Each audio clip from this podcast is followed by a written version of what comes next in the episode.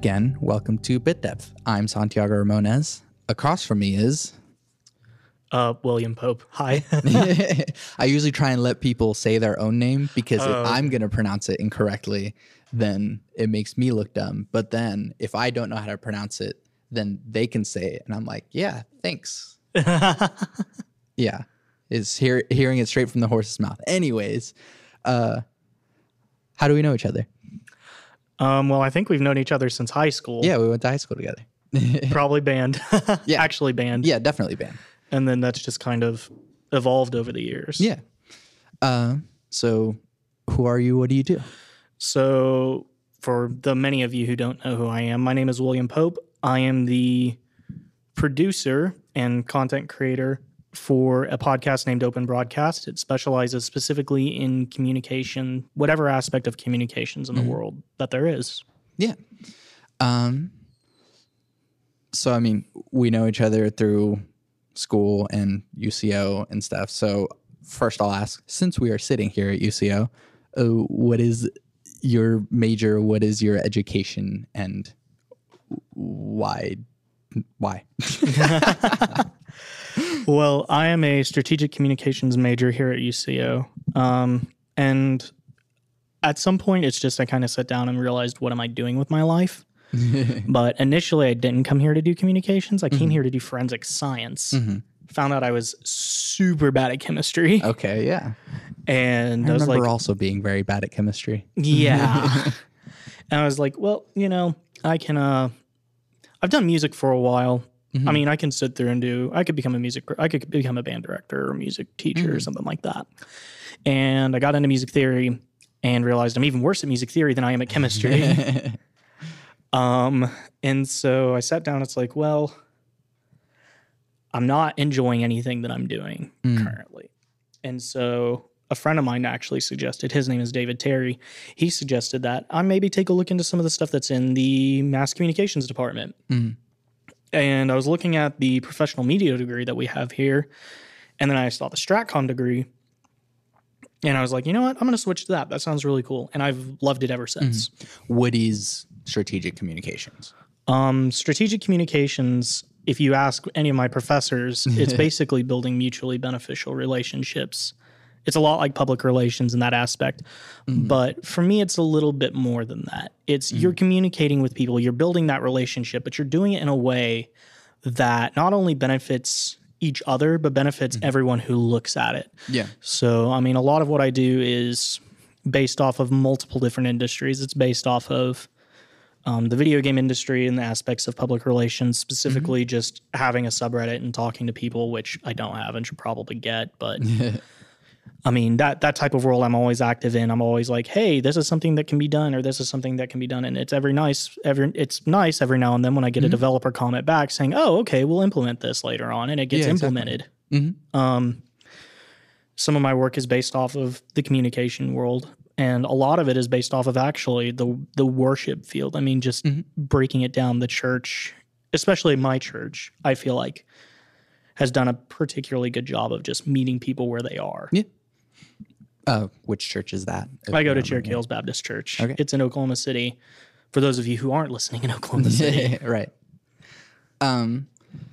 So, what is a weird thing? Like, what's the point of researching communication? If that makes sense.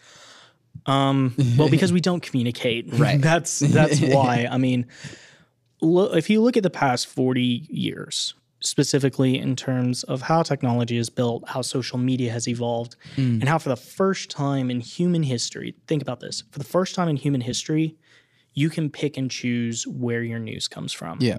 You can pick and choose who you listen to and who you don't listen to. Mm-hmm. Essentially, it's part of that. Everything is catered to us and it makes us comfortable aspect. And as a result, we have somehow lost Yeah. the ability to to essentially reason with other people. I mean, if you take a look, um, if you take a look at really anything, I mean, you you see evidence of that all over the place. Um, the political world, especially, just because it's so readily available to use. I mean, the ent- I mean, the entirety of the Trump administration came out of came out of that inability to communicate with Yeah. each other. And everyone's and everyone, especially on the right, reaction was, well, I need someone who I agree with right now, and this is who is there. Yeah. So that's what happened. Yeah. I mean, if you look in the digital world, if you look at the way that social media has built up, I mean, Mm-hmm. the eruption of, oh, well, I don't want to talk about this issue on Facebook because it's going to upset someone in my family or it's going to make people uncomfortable. When we don't understand that that uncomfortable aspect is what makes you you and it's what makes the conversation worth having. yeah. Sorry, that was a lot. No, you're good. um, so, what is sort of your biggest example as these people communicate effectively, and I want to emulate that? there are a lot of different ways that I could answer that, but honestly, it's it's the people. It's kind of the the people who are underground, the people who don't get as much recognition for what they do, but they're still doing it. Um, I mean, if you take a look at the Star Wars Battlefront 2 community, I mean, I know that a lot of people who are gamers are probably going to listen to this and be like, "Oh my God, Star Wars Battlefront 2! Is he seriously going to talk about that EA hot pile of trash?" Um, but if you if you guys have followed that when the game came out, it just was completely bad in the sense that it was unbalanced. The microtransaction system was basically a gambling system inside the game, and it's what brought the scrutiny on on that type of system in video Yeah, yeah. games, and it started to move people away from that and into more the battle pass system. Yeah. But the developers stuck with it. Dice left a small team that Mm. sticks with it. It fixed the system that was broken in the game. It's continued to push out new content almost two years after its launch. Yeah. It's about to have its biggest update. Mm-hmm. And the developers, while they haven't had the best track record of staying with the community, of keeping up with the community and keeping up with what they would like to have, Yeah. they're always trying to communicate with them. They're always Yeah. saying, "Hey, look, this is the issue. Um, we're having we've got a small staff. We can't release a hot fix, or we we're, we're just going to go ahead and wait till the September update or whatever that type of thing is. I mean, their their community manager is Ben Walk, and he's a really cool guy, Mm-hmm. especially just to talk to you about certain instances. I mean, especially when he talks to the community, it's it's a lot of fun, Mm-hmm. and it's just really cool to see how Dice really didn't have to go out of their way to have separate Yeah, yeah. community managers in that aspect because they could have just thrown it in with the Battlefield 5 team. Sure. But having that there and watching Mm-hmm. them effectively communicate is really cool. Yeah. And I think that we we've seen that with a number of different games that have kind of oopsed out of the the start line and then kind of patched it up along the way. Um, Yeah. or games that have just kept going forever, uh, like uh, uh, Rainbow Six Siege has been going forever, and it's still. I haven't. I don't play it myself, but like people still like really support that game and the community is really active in that game and that game is what like four or five years old now Yeah. like um that and then uh no man's sky uh the blunder Yeah. of no man's sky uh and now it's starting to get big again. yeah exactly um what's a notable example of bad communication Oh man, we could. I want to go down this route so bad, but I'm gonna. I'm, I'm we gonna. have time you can tell your stories Um, I'll save my EA rant for the other for the other aspect of this. Sure. But I think the issue of bad communication is is in essence either no communication, um, like we've previously discussed at. Yeah, yeah. or it's just it's just shutting the conversation down. yeah That is something that I absolutely don't like. Is when we have someone who sits here and says, "Okay, well." this isn't being done correctly, so we need to shut it down because their aspect of correct is different than our aspect of correct. I mean,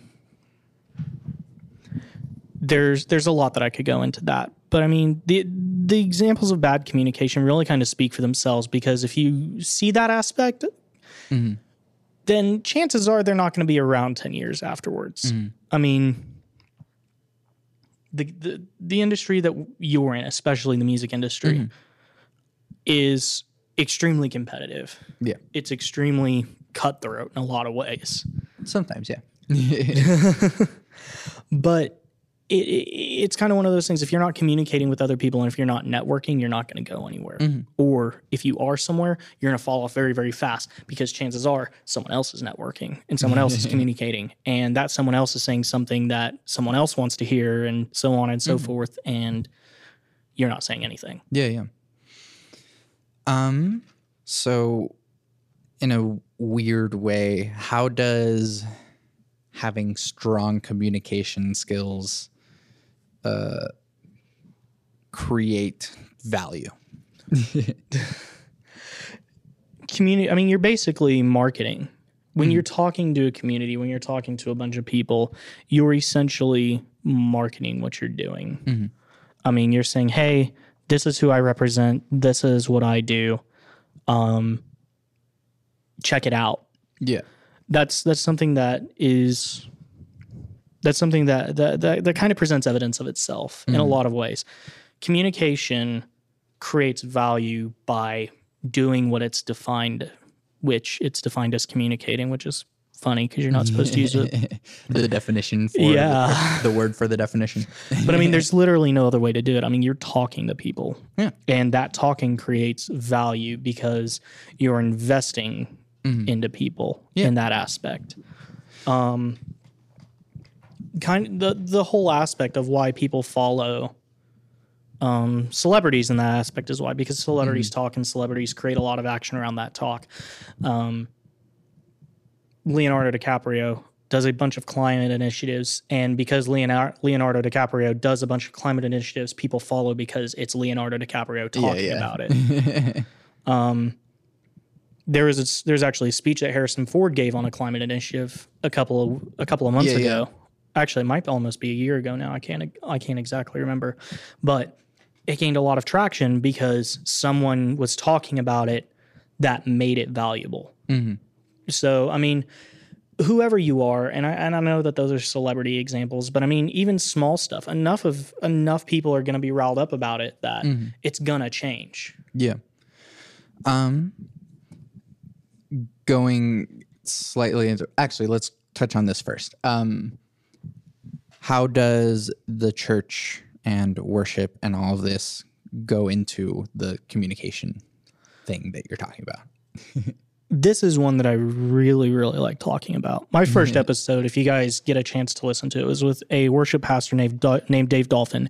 He is the current worship pastor at my church, Cherokee Hills, and essentially as I'm gonna, I'm going to use how he put it. Essentially, as ambassadors of mm-hmm. Christ and as a Christian, we are called to go out into the world and meet people where they are. Mm-hmm. Now, we can do that through a ton of ways. We can do that through community events. We could be doing it through advertising. We could be doing it through televangelism, which I am very, very much against. But Right.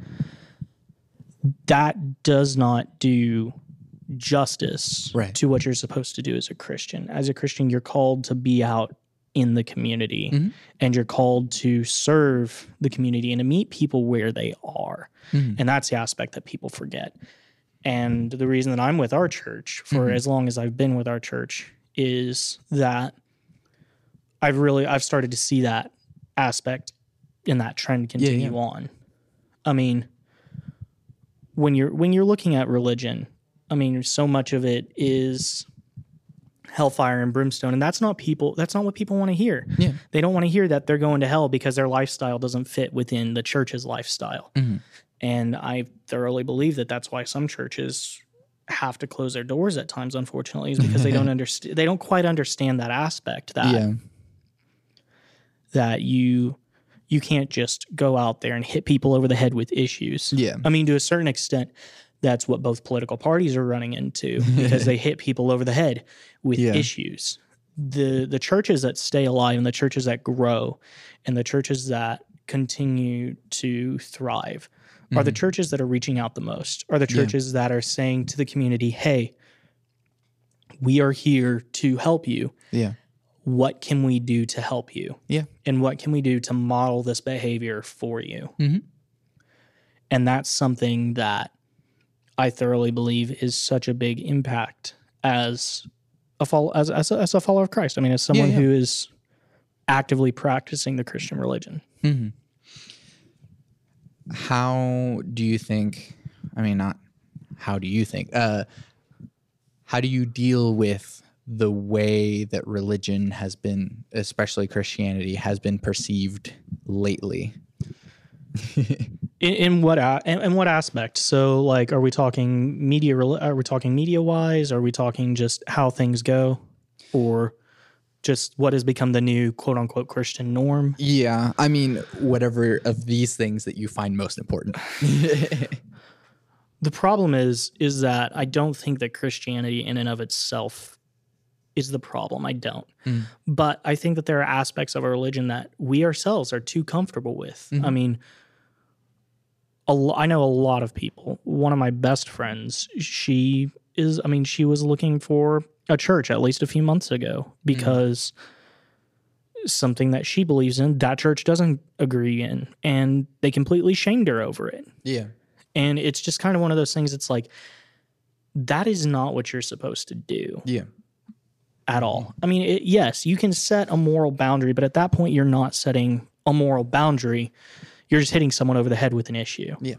I mean, mm-hmm. and it's it's really difficult to see that there are a lot of churches that still continue to believe in that aspect, but at the same time, don't either correct their own aspects or just remain stagnant. Mm-hmm. I think the biggest example that I can give, and I I can't say this about their community because I haven't been active in their community in a very very long time, but First Christian Church in Oklahoma City, they're if you guys have been down to 36th Street, it's this big white dome. Okay. and that's that's the church. Mm-hmm. And they're currently looking to sell their doors. Mm-hmm. I mean but at the same time it's sad to see it's sad to see that that church is shutting its doors and it's mm-hmm. having to sell off all of its assets. Yeah. but at the same time it's really it's really kind of expected. Because at church i can't remember the last time it was active in its own community. I can't remember the last time that it invested in the area around it. It was Sure. just we're a church. You're supposed to come to us. Yeah. and it's it sucks. But i mean when you're looking at dead churches and when mm-hmm. you're looking at what churches are going to thrive and what churches are not going to thrive that's what a church that's dead looks like is a mm. church that's comfortable in its position that thinks that people are going to come to it simply because it's a church and that's not the way that you do things but at the same time you also don't market the church mm. is not something that it should be something that's like, hey, come to this event or come to this event or hey, we're doing this. No. it, it's definitely in that aspect. It's like, hey, we are here. We want to meet you where you are and we want to be able to help you get to here. Mm-hmm. And whether that's through, and whether we make contact with you through community events like Trunk or Treat or through Christmas or through vi- Vacation Bible School or whatever mm-hmm. whatever services your church provides. Yeah. We just want to make contact with you and we want to check in with your life and say, "Hey, how are you doing? What can we do to help?" Exactly. um, on, I guess a kind of different note. um, since you you've talked about church and now you you've also talked about video games and we haven't sort of specifically touched on video games. what what makes video games important in your life? I've played video games all of my life. Um, since I was a kid, I remember getting my first PC for Christmas, which is odd to say. I, mean, I know most people build theirs, but I remember getting mine back in like 2005. Yeah. And I remember the first game that I downloaded was Star Wars Battlefront 2, also in 2005, which is explains why I play it now. Yeah. Um, but the big there are two big aspects. One, I really enjoy playing with. I really enjoy gaming with my friends. Mhm. As an introvert, it is hard to find friends. Yeah. people make me uncomfortable. People scare me. I don't like people in general. People plural. Yes, people are often scary and stupid in a lot of ways. but they're also so much fun to be around and that's something mm. that i have to learn but back back back on topic it's it's often really cool to see how interaction in video games work, Mm-hmm. especially in communities that are on Discord or Reddit. You just get to talk to so many different people and you get to Yeah. meet different people. I mean, one of the guys that I constantly game with, I mean, he goes to school here, and then another guy that I game with in the in the COD community, he uh he's from Scotland. Yeah. I mean, so it's just really funny to listen to him just get absolutely plastered at night and shout at the game. yeah, yeah. But another aspect is that I am someone who really enjoys stories, who really enjoys the lore behind stories. I mean, Star Wars is one of my favorite series. Comics are essentially been built I've been building that lore for the last 70 years. yeah. Um, and a video video games are just that natural extension. Mhm. It's like you're playing um it's like you're playing a book or you're playing a movie. yeah. I mean, this is going to sound completely just oh wow, he's such a dweeb, but the Call of Duty Zombie series hmm that Treyarch started way back in World at War hmm has been my favorite ongoing story for the longest time because it deals with stuff like interdimensional time travel, religion, creation, um, abnormalities, just weird things in general that you would that you would never think would happen. It ties into that retro what if World War II steampunk Sure, style yeah. that goes around. um, it's definitely Wolfensteiny, but Wolfensteiny with zombies Right. and it's time travel. um, and it's just it's been really cool to see how much has been invested in that story over a decade of writing, Mhm. essentially. And then it's really sad at the same time when you see Black Ops 4 come out after the hype that was Black Ops 3 and Black Ops 4 is just this massive disappointment because of There's no story. well, it's not that there's no story. I mean, the story is there, but I mean, essentially, the problem with Black Ops 4 is that Black Ops 4 had a bunch of mishandling during development, Mhm. especially from a lot of the rumors and a lot of the reports that have come out, Mhm. specifically from Activision and Treyarch. Zombies launched in essentially a beta state. Mhm. And so you couldn't play through the story because of all the bug crashes Yeah. and because the game just would not work. Yeah. And eventually that just that drove the majority of the community away. Yeah.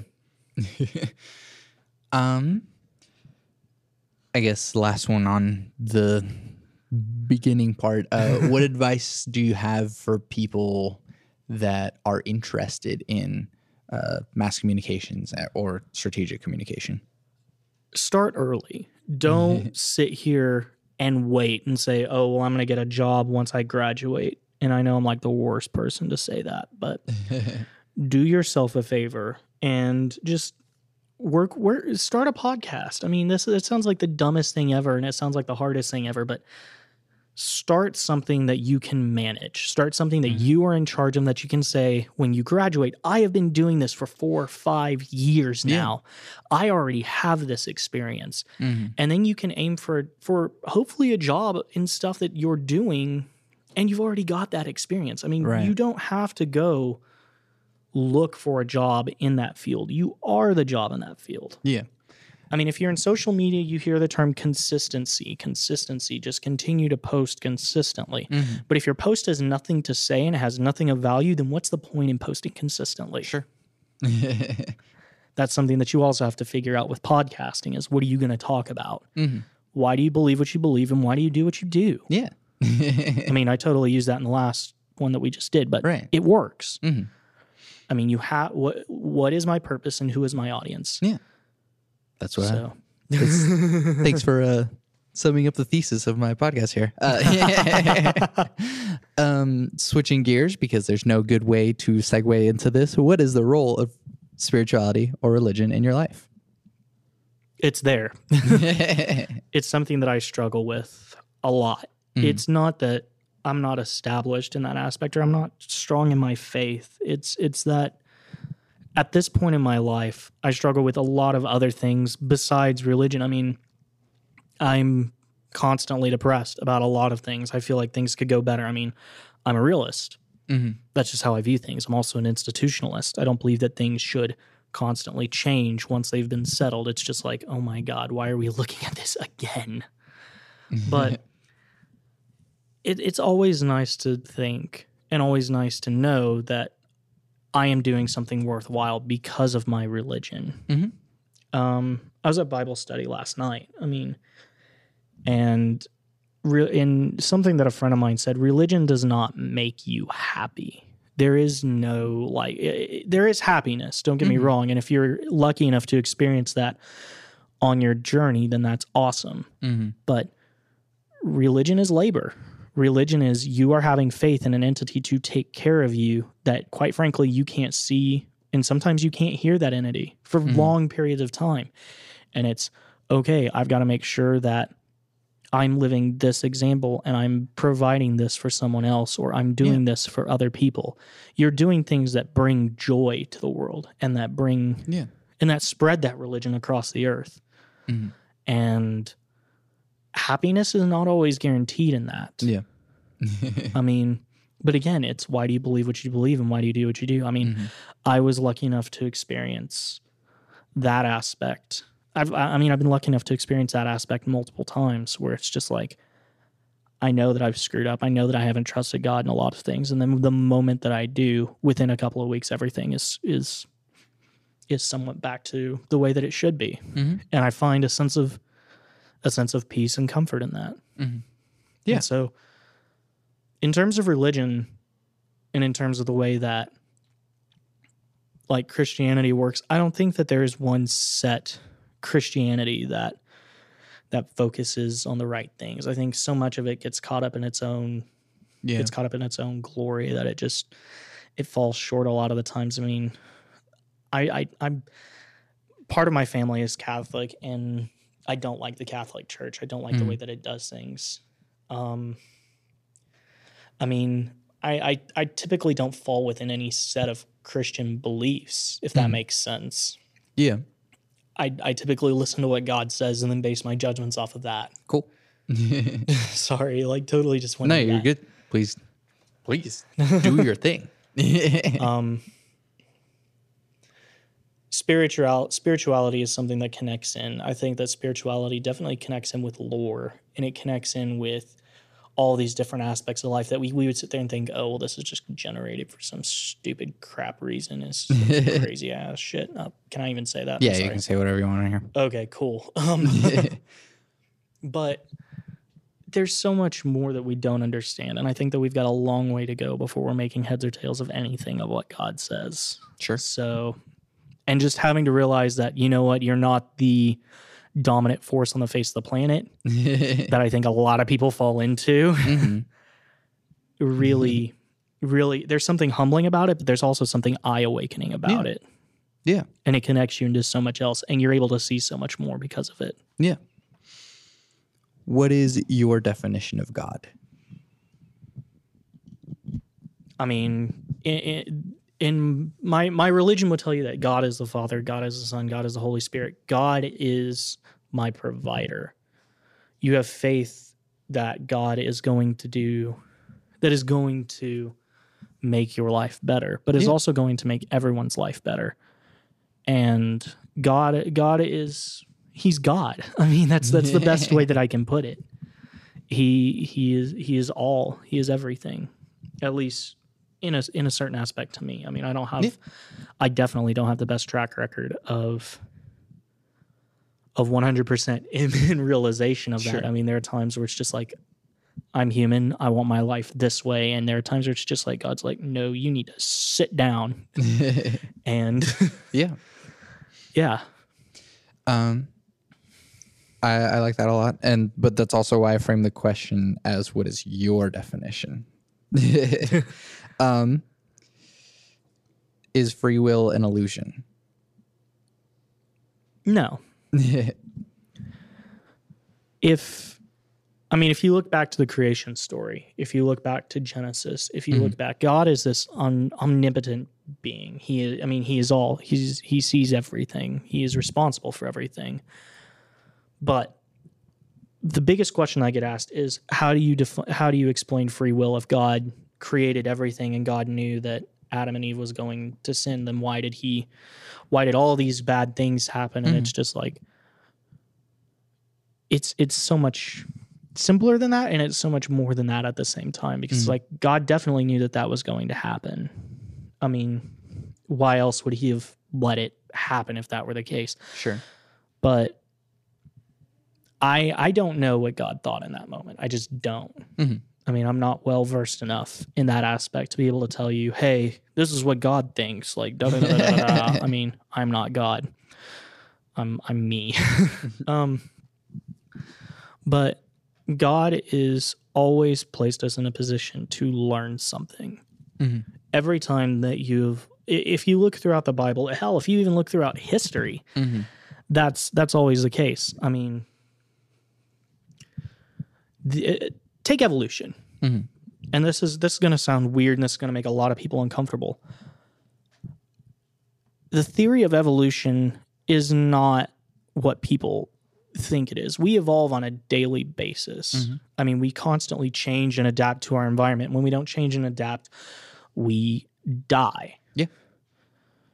Um, what Dar what people think Darwin created is is not in essence the theory of evolution. That I mean, that's something that we have to come into realization about. I mean, mm-hmm. because God God essentially gifted us to say, "Hey, my time does not revolve around your time." Mm-hmm. And that's something that we still struggle with on a daily basis. We don't understand that God's time is not our days. We think, oh, God created the earth in seven days, and we seem to think that it's a Gregorian calendar system of seven days where it's like, oh, he took 24 hours to do this shit. Like, it's like, no.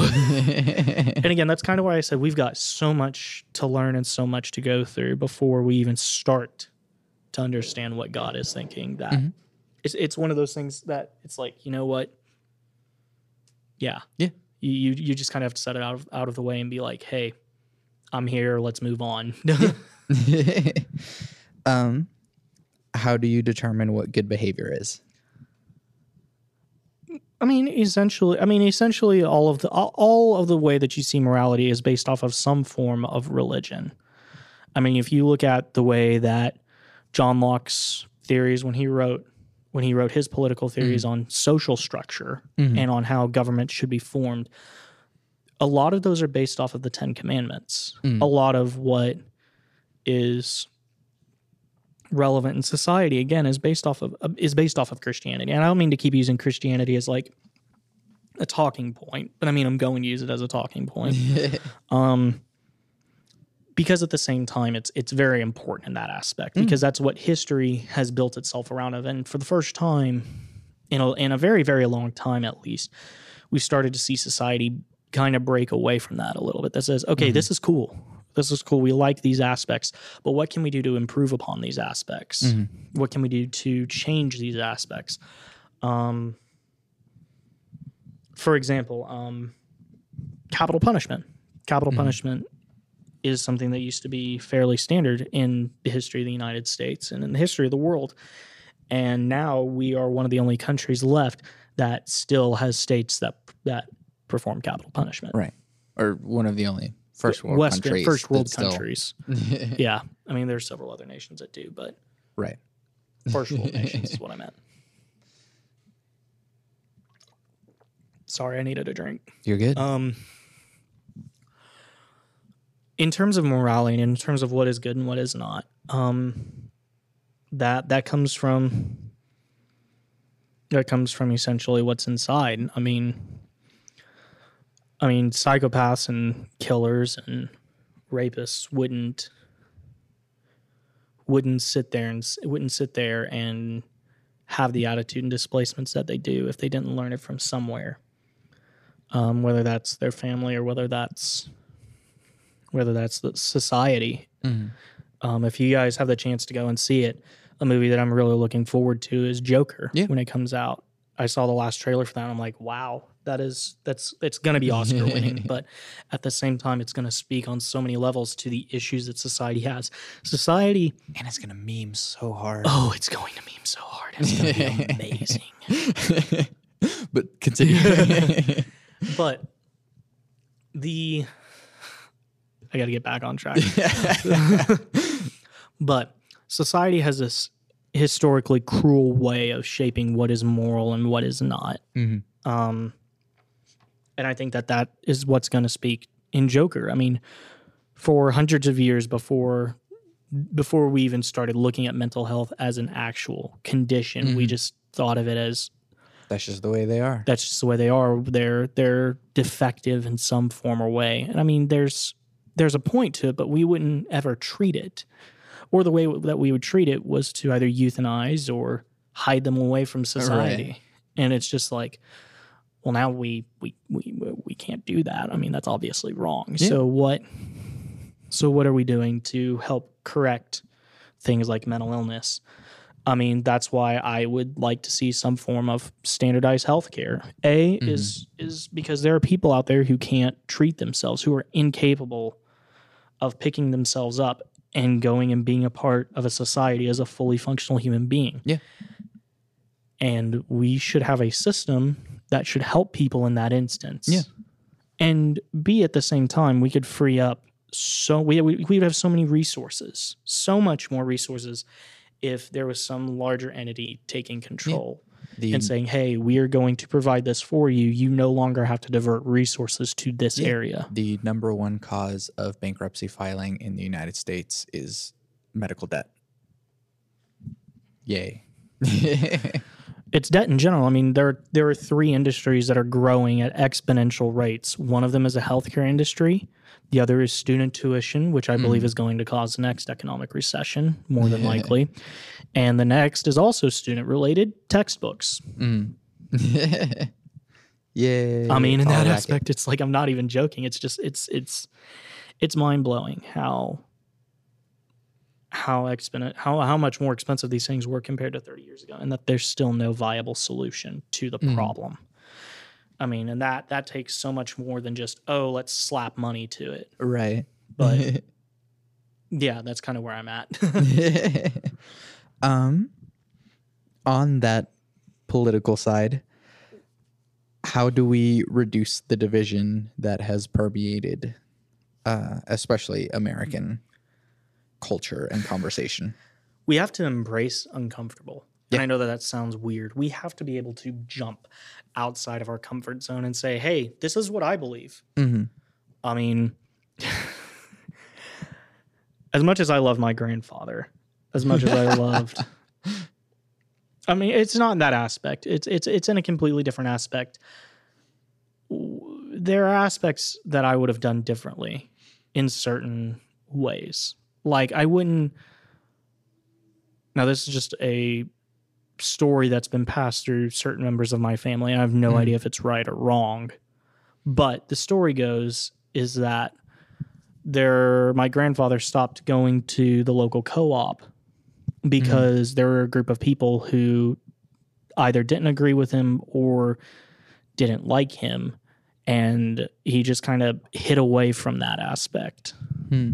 I mean, and and I get that it's a completely different culture and a completely different time period, but that I think is part of the reason why we don't talk to other people. Yeah. I mean, my own mother sheltered me from a lot of things that Yeah, yeah. now, looking back, I really wish that she shouldn't have because I know so much more and I know how to deal with so much more right. because I don't have that sheltering. Mhm. And I get why parents do that. That's, I'm not saying like, hey, parents should just let their kids do whatever and hope that they don't die. That's not what I'm saying. Yeah. You should always operate with some sort of safety net. Mhm. But you have to be willing to let your child be uncomfortable. Mhm. The biggest example that I have that's actually happened, I've, I've got one that's happened and one that hasn't. I mean, I'm a, I, I'm an Eagle Scout. I've been in Boy Scouts for a very, very long time, Mhm. and one of the biggest things that my mom had trouble with was me actually going out and camping. Of all things, it's like she felt that she had to do everything for me, Mhm. and I remember both my scoutmaster and myself having to pull her aside and say, "You can't do this. Mhm. This is not going to work if you're going to Yeah. keep doing this." And it stopped, Mhm. but it's kind of one of those things. It's just like, you see my point. I mean, I wanted to go out for football, Mhm. and I wasn't allowed to go out for football. Uh, I will say that no one should be playing football, but that's that's a separate conversation. Yeah, I mean, looking back on it, I don't think I would have had. I th- I don't think I'd have the same opinion that I did when I was eight. Right, right. but I I definitely wouldn't have traded my experience in marching band or my experience in baseball Sure. for for the lifetime of issues that come after playing football. Yeah, yeah. Um, but I I like I do really like what you said about we should be okay with being uncomfortable. Um, how do and kind of on that, how do you live with or I guess against the selfishness that pervades American culture? I mean, there are a lot of aspects where I'm really selfish. I I like for certain things to be a set way simply because I can't mentally deal with them in a lot of aspects. Mhm. But then again, I mean, at the same time, like I'm now president of a political organization on campus Mhm. that four weeks ago didn't exist. Right. and that's something that I've had to jump into a completely world of everything is unexpected, everything is moving so fast. I'm like, dear God, slow down. but it's forced me to come out of my comfort zone, and as an aspect, I've dealt with so much more because it's out of my comfort zone, and I've and I've taken a lot of time away to be able to say, hey, this is okay. This is what growing is about. I mean. When you when you get that rush of all of a sudden all this shit is dropping upon you and you're just like stop.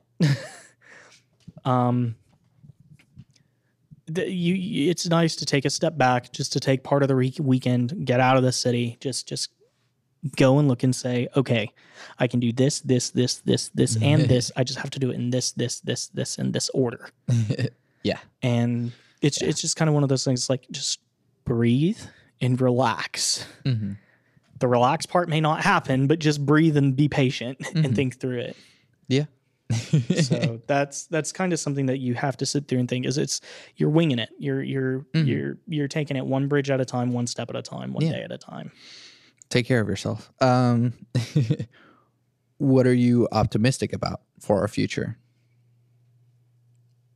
uh, in which way like is there just open-ended or is there a defined aspect that you want me to go down uh, whatever it is that you are excited about and you see a light.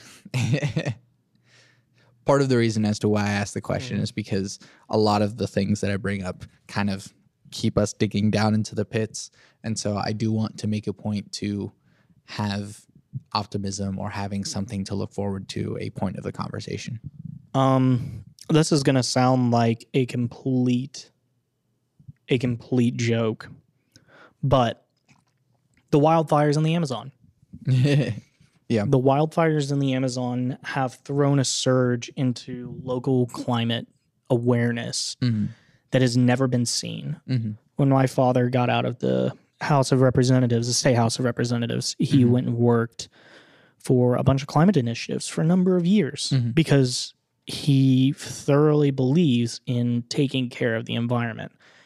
When you look at the way that soil conservation is done, most of the cities are built up around the richest soil on earth or built have built on top of the richest soil on earth Right. um, the way that we have farmed has allowed for soil has allowed for the topsoil especially to run off of mountain faces off of hills and into valleys and that's why you see so many farms in valleys that's why the depiction of farms in tv shows and cartoons is in valleys or in some sort of flat land where there's literally nothing Yeah. and now we're tearing that up. Mm-hmm. And so it's like we are now having to figure out how to grow more food with less soil Mm-hmm. with for more people than have ever walked the earth before. Yeah.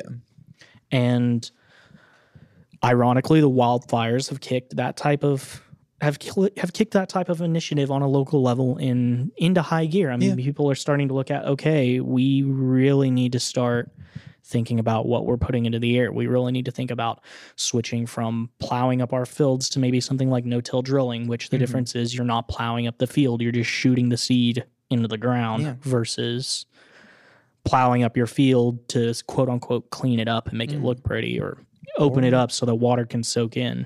hydroponics are super cool. Um, yeah. Another thing that we're starting to run into is fresh water and access to fresh water. I mean, as the United States, we don't have this particular issue. I mean, with the exception of Flint, Michigan, which I'm sorry for the people of Flint, Michigan in that aspect. But when you're when you're starting to look at the technology for it, desalinization is starting to become a mm-hmm. very big option, mm-hmm. especially for a lot of other places.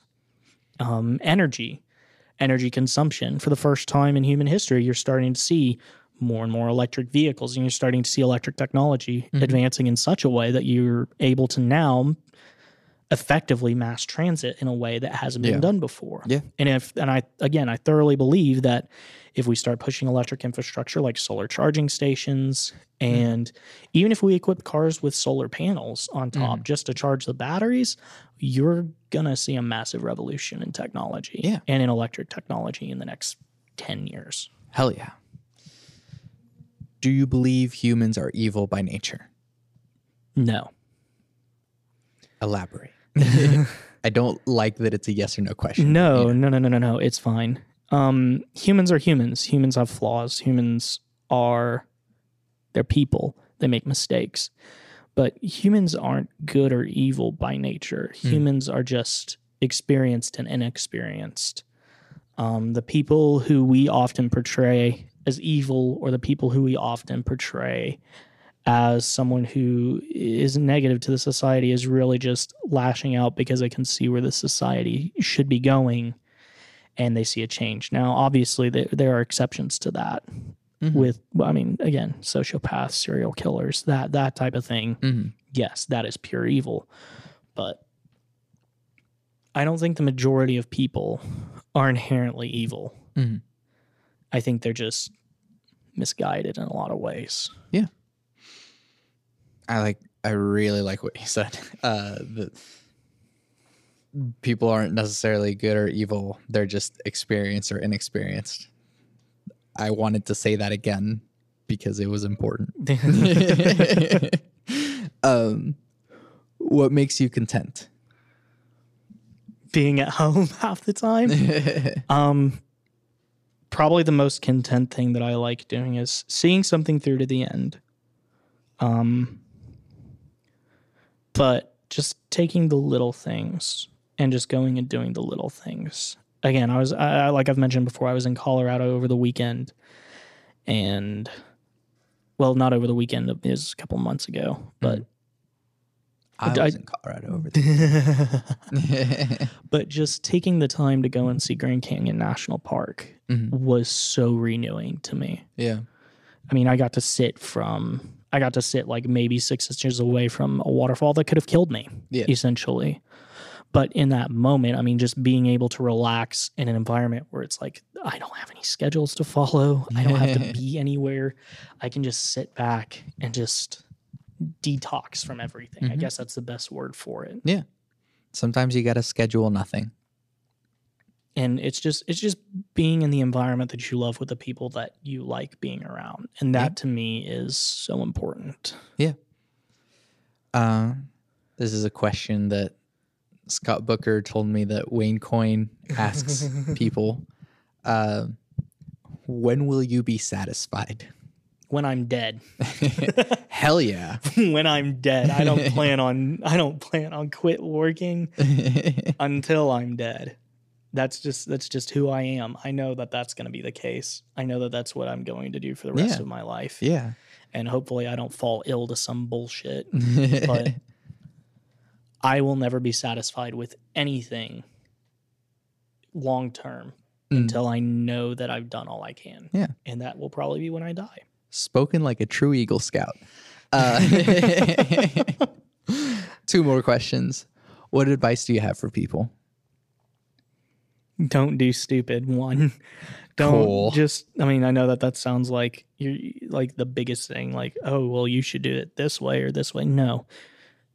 Don't sit there with the attitude that says, "Okay, I know everything," because you're not going to get anywhere. You don't know everything, quite frankly, and you're going to make mistakes. Yeah. But those mistakes are what make you human. Yeah. And that mis- those mistakes are what teach you often. Yeah. Hell I yeah. mean, and you have, for God's sake, you have to be uncomfortable. Don't sit there and say, okay, well, I can do this, this, and this, and I can do it from the comfort of my own home. That's horseshit. It's Yeah. not something that you can do. Just Yeah. Relax and just know that you are going to be uncomfortable, but that you are going to gain something out of that uncomfortability. Yeah. Hell yeah. Of course, you knew this was coming. Cake or pie? Pie. Hell yeah. A I- very quick. Don't Pie. like cake. Damn, okay. there, there. I mean, I've no. There's no philosophical behind that. It's just Right, I right. hate cake. What is what is your peak pie? oh damn. Ooh, there are a lot of really good pies. Um, apple pie is really good. I will always be a sucker for apple pie, but then again, I'm a stereotypical white person. Um, pecan pie is, is too sweet now. I just don't like it. Probably apple pie, honestly. Apple pie, the classic, the the most American. Uh, Hell well, yeah! thank you for doing this with me. Thank you for letting me be on. Um, plug your stuff. What do you got going on? Um, well, the next episode for me is going to drop this Friday. Okay. Uh, hopefully, it is going to feature Dr. Chad Perry from UCO. Um, so there's going to be a lot in the communication world on that. Yeah. Your episode will be coming out the week after that, more Sweet. than likely. Um, and then we're just we're just going to continue building on. We're going to Yeah. continue with a couple of live streams, Mhm. um, just to kind of see where the community's at. We would love for any of you to be a part of the community. So just search and search Open Broadcast on Facebook, Twitter, Instagram. We're out on pretty much every single podcast Yeah. site that you can be on. So, yeah, Yeah. Everywhere that you can find bit depth, you can also find open broadcast. yes. Do that. Uh, once again, thank you for doing this with me. All right, Uh. I'm Santiago Ramones. I'm William Pope. You can find everything that I do on my website, santiagoramones.com. I make music. You can still check out Machinations, my uh, master's performance, which you actually got to play on. Yes. Um, so definitely check that out. It's on my website. Just look up machinations or go to santiagoramones.com slash podcast slash machinations. I need to make a better URL for that. Anyways, uh, I always end my podcast with my three things. They shape my life philosophy. Those three things are love never fails. It's going to be okay. I might be wrong.